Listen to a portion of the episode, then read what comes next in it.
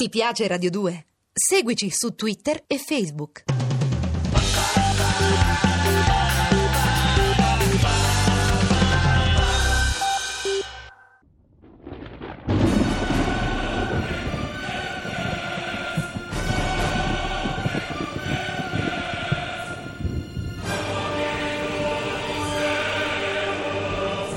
La furia di Eimerick. Sceneggiato in 30 puntate di Valerio Evangelisti. Con Luca Biagini e Pietro Bontempo. Regia di Arturo Villone. Quattordicesima puntata.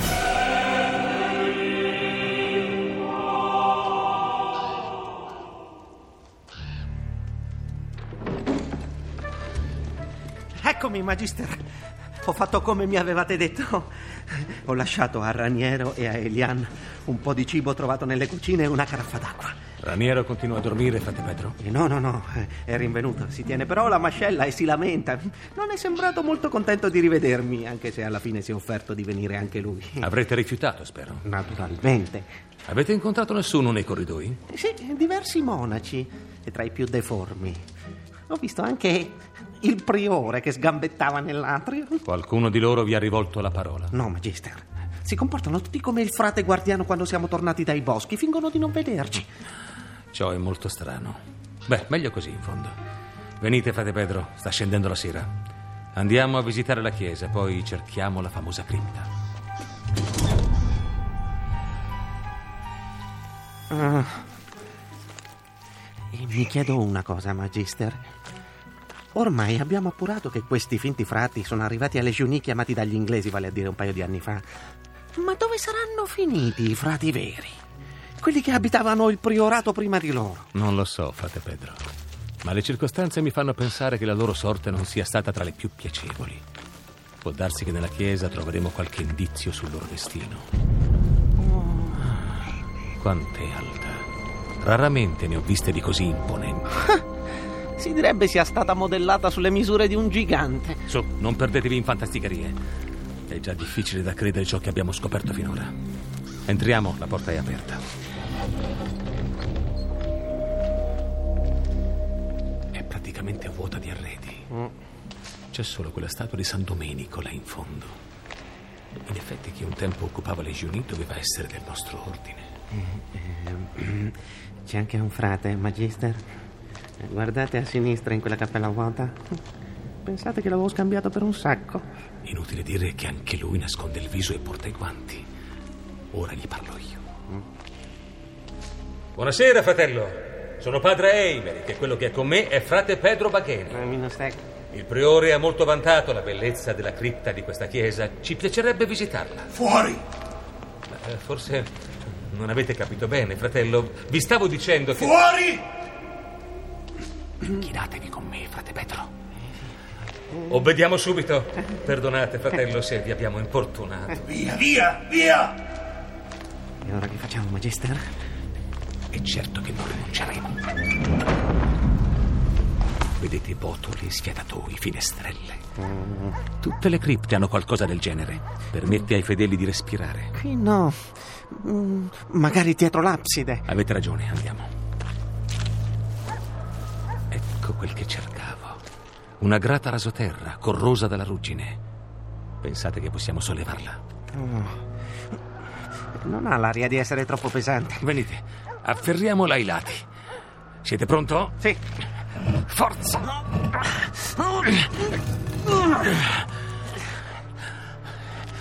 Una specie di scivolo, ma vedo una luce in fondo. Saremo obbligati a lasciarci cadere, temo, e senza troppi appigli. Ve la sentite, frate Pedro? Mm, no, ma mi pare di capire che il vostro sia un ordine. Lo è. Avanti. Scendo io per primo.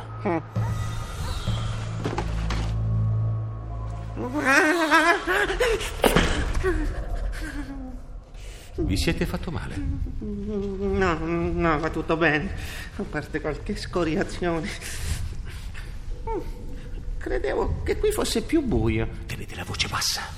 Non vorrei che ci sentissero dalla chiesa. La luce non viene solo dallo sfiatatoio. Se ci fate caso, molti degli arredi sono in pietra di Sassonia e brillano da soli. Per esempio quei quattro candelieri sull'altare e anche il tabernacolo. Eh sì, anche i carichi che reggono le colonne inclinate. Ah, ma la cripta deve essere usata spesso, Magister. È l'unico luogo del convento senza polvere né ragnatele. Sì, di certo è più usata della chiesa, ma è proprio una cripta. Non ho mai visto in un ipogeo destinato al culto quattro sedili in pietra grezza come quelli che ci sono ai lati dell'altare. Parrebbero dei troni. Ah, quattro colonne, quattro candelieri, quattro troni. E- Però non vedo traccia del latte di vergine e delle altre cose che secondo il mostro della valle dovrebbero trovarsi in questo posto. no? Vi dico io dove sono, frate Pedro. Guardate alla base della scala che dalla chiesa conduce qua. Si vede male perché è di metallo scuro, ma c'è una porticina. È vero, Magister! Deve esserci una stanza adiacente. Lo scopriremo subito. Non c'è serratura, quindi dovremmo poterla aprire. C'è meno luce che nella cripta, però ci si vede abbastanza. Rimanete lì mentre mi affaccio. Ma guarda, Che c'è, Magister? La stanza non è allo stesso livello. C'è una scala che scende nella roccia, quasi a strapiombo. Sembra terminare in un terrazzino con ringhiera. Cosa ci sia più sotto non lo vedo. Eh, forse il terrazzino si affaccia sulle sorgenti del mas. Eh, se ne sente lo scroscio fin da qua. Forse. Bene, non ci resta che scendere. Lo dicevo io che in vostra compagnia, Magister, si finisce sempre in qualche grotta. Non è colpa mia se i nemici di Dio preferiscono anfratti e cavità. Bando alle ciance. Staccate dal muro quella torcia spenta. Eh, perché? Tanto non abbiamo di che accenderla. Per usarla come arma, in mancanza di meglio. Non vorrei che laggiù trovassimo delle sentinelle. Giusto. Bene, siamo pronti.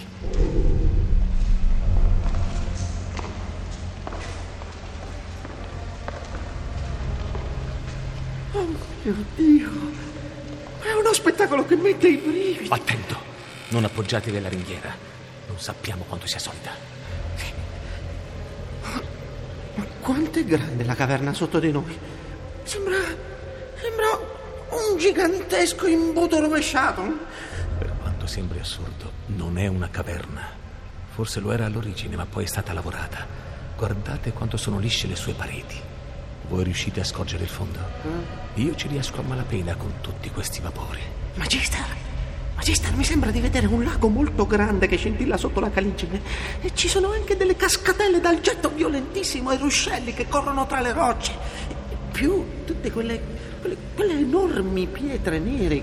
Pietre? Quali pietre? Quelle di quel mucchio che scintilla sui bordi? No, no, no, no, no, io, io parlavo di tutti quei grossi sassi neri in mezzo agli sbuffi del vapore, ma sono centinaia. Anzi, a guardarli meglio mi sembrano. Mi sembrano verdi e neri. Avete occhi più giovani dei miei, frate Pedro, eppure meno acuti. Non vi siete accorto che quelli che chiamate sassi si muovono? Piano, ma si muovono. È vero. Si spostano in circolo attorno al lago. Dunque sono animali. No, no, purtroppo. Non sono verdi, ma blu. Blu e neri sono i colori degli abiti dei frati di Legionì.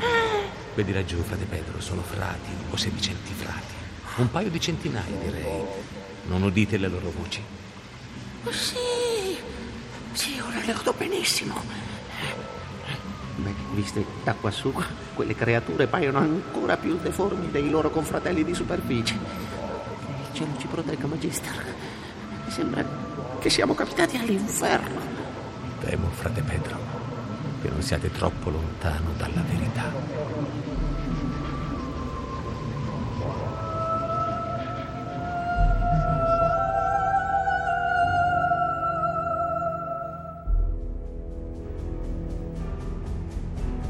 Abbiamo trasmesso La furia di Eimerick di Valerio Evangelisti con Pietro Bontempo, Luca Biagini, Dante Biagioni. Musiche originali di Alessandro Molinari. Consulenza musicale Marco Pons de Leon. A cura di Vissia Bacchiega. Regia di Arturo Villone.